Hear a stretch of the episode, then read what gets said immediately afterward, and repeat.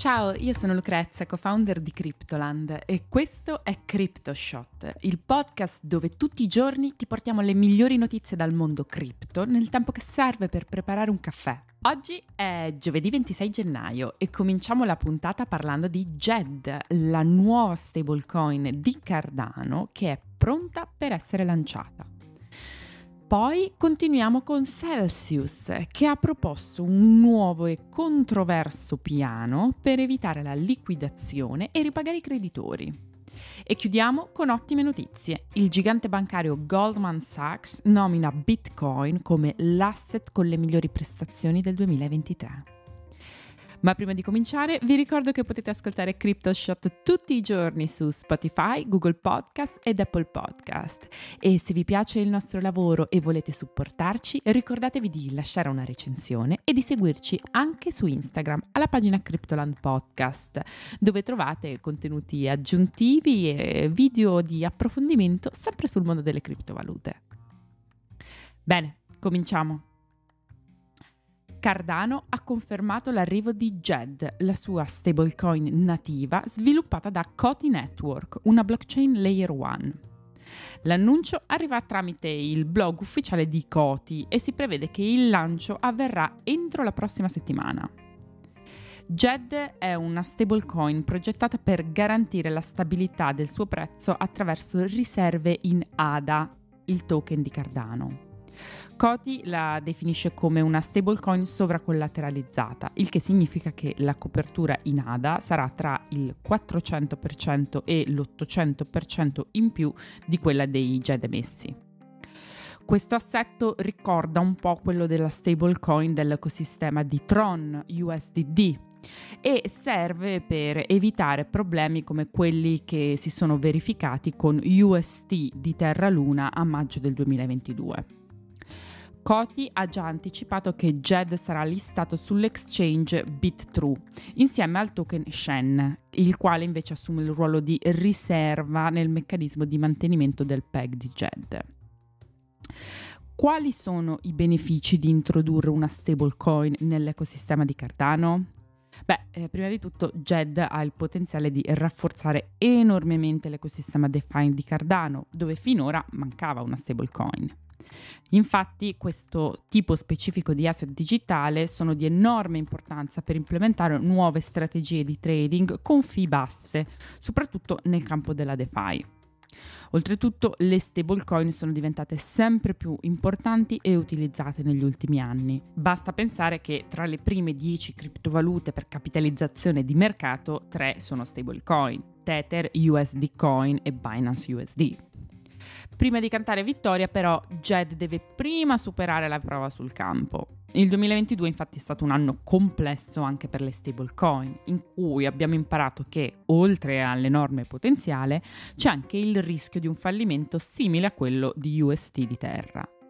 Ma se Jed avrà successo come ci auguriamo, potrebbe dare una spinta importante al prezzo di ADA.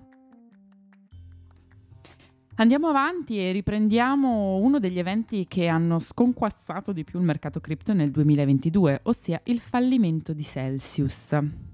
Sono successe molte cose da quando la nota società di prestiti in criptovalute ha dichiarato bancarotta nel luglio del 2022. Tra accuse di frodi, presunti tentativi dell'ex CEO Alex Mashinsky di fuggire dal paese e molto altro, i procedimenti giudiziari a carico della società sono stati a dir poco movimentati. Ma non sembra essere ancora finita. Infatti ora il team legale dell'azienda sostiene che la liquidazione di Celsius potrebbe raccogliere meno denaro di quanto necessario per saldare i debiti con i creditori e dunque ha proposto una nuova opzione per completare il processo di ristrutturazione e ripagare i propri utenti. Volete sapere qual è? L'emissione di un nuovo token. Cerchiamo di capire perché si tratta di una proposta un po' controversa. Allora, stando ai documenti del tribunale, l'avvocato di Celsius sostiene che restaurare l'azienda, che comunque è quotata in borsa e ha tutte le licenze necessarie, potrebbe portare un valore maggiore ai creditori rispetto alla liquidazione, visti anche i prezzi attuali nel mercato. È stato dunque proposto ai creditori un piano di ristrutturazione di Celsius basato sulla creazione di un nuovo token. Purtroppo però già in passato ci sono stati exchange che hanno fatto tentativi simili, tutti finiti molto male. È successo con il token Leo lanciato da Bitfinex nel 2019 e con il token IOU lanciato da Poolin lo scorso settembre. Infatti, a prescindere dal tono ottimistico usato per indorare la pillola, si tratta comunque di creare un token dal nulla che non ha un valore intrinseco. Questo dunque rischia di attirare speculatori che potrebbero facilmente affondare immediatamente il valore del token, senza andare a risolvere il vero nocciolo della questione, ossia il recupero dei capitali perduti. Il dado non è ancora tratto. La prossima settimana saranno depositati ulteriori documenti a sostegno della proposta, che sarà sottoposta al voto dei creditori di Celsius, prima di essere poi presentata formalmente al giudice che presiede il caso. Staremo a vedere. Concludiamo con uh, un'ottima notizia per tutti i Bitcoin maxi là fuori. Bitcoin è l'asset con le migliori prestazioni del 2023, almeno secondo il nuovo report annuale sul rendimento degli asset di Goldman Sachs, una delle più grandi banche d'affari nel mondo.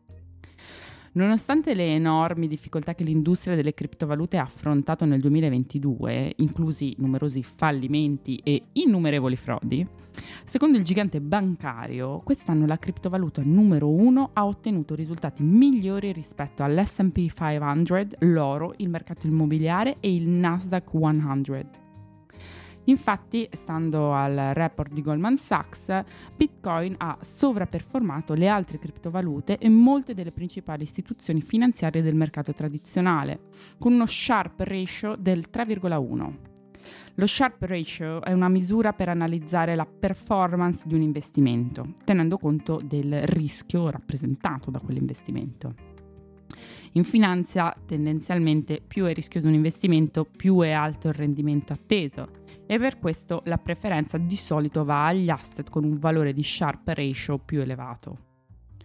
Goldman Sachs, ex grande critica di BTC, ha aggiunto Bitcoin nel suo report sui rendimenti all'inizio del 2021. Dopo anni di scetticismo e di attacchi alle criptovalute, la banca ha iniziato anche a lanciare prodotti e servizi cripto per i suoi, per i suoi clienti nel secondo trimestre del 2022, citando come motivazione un aumento della domanda. Anche per oggi è tutto, io sono Lucrezia, vi ringrazio di avermi ascoltata e vi aspetto domani per un nuovo episodio di CryptoShot. Buona giornata a tutti, ciao!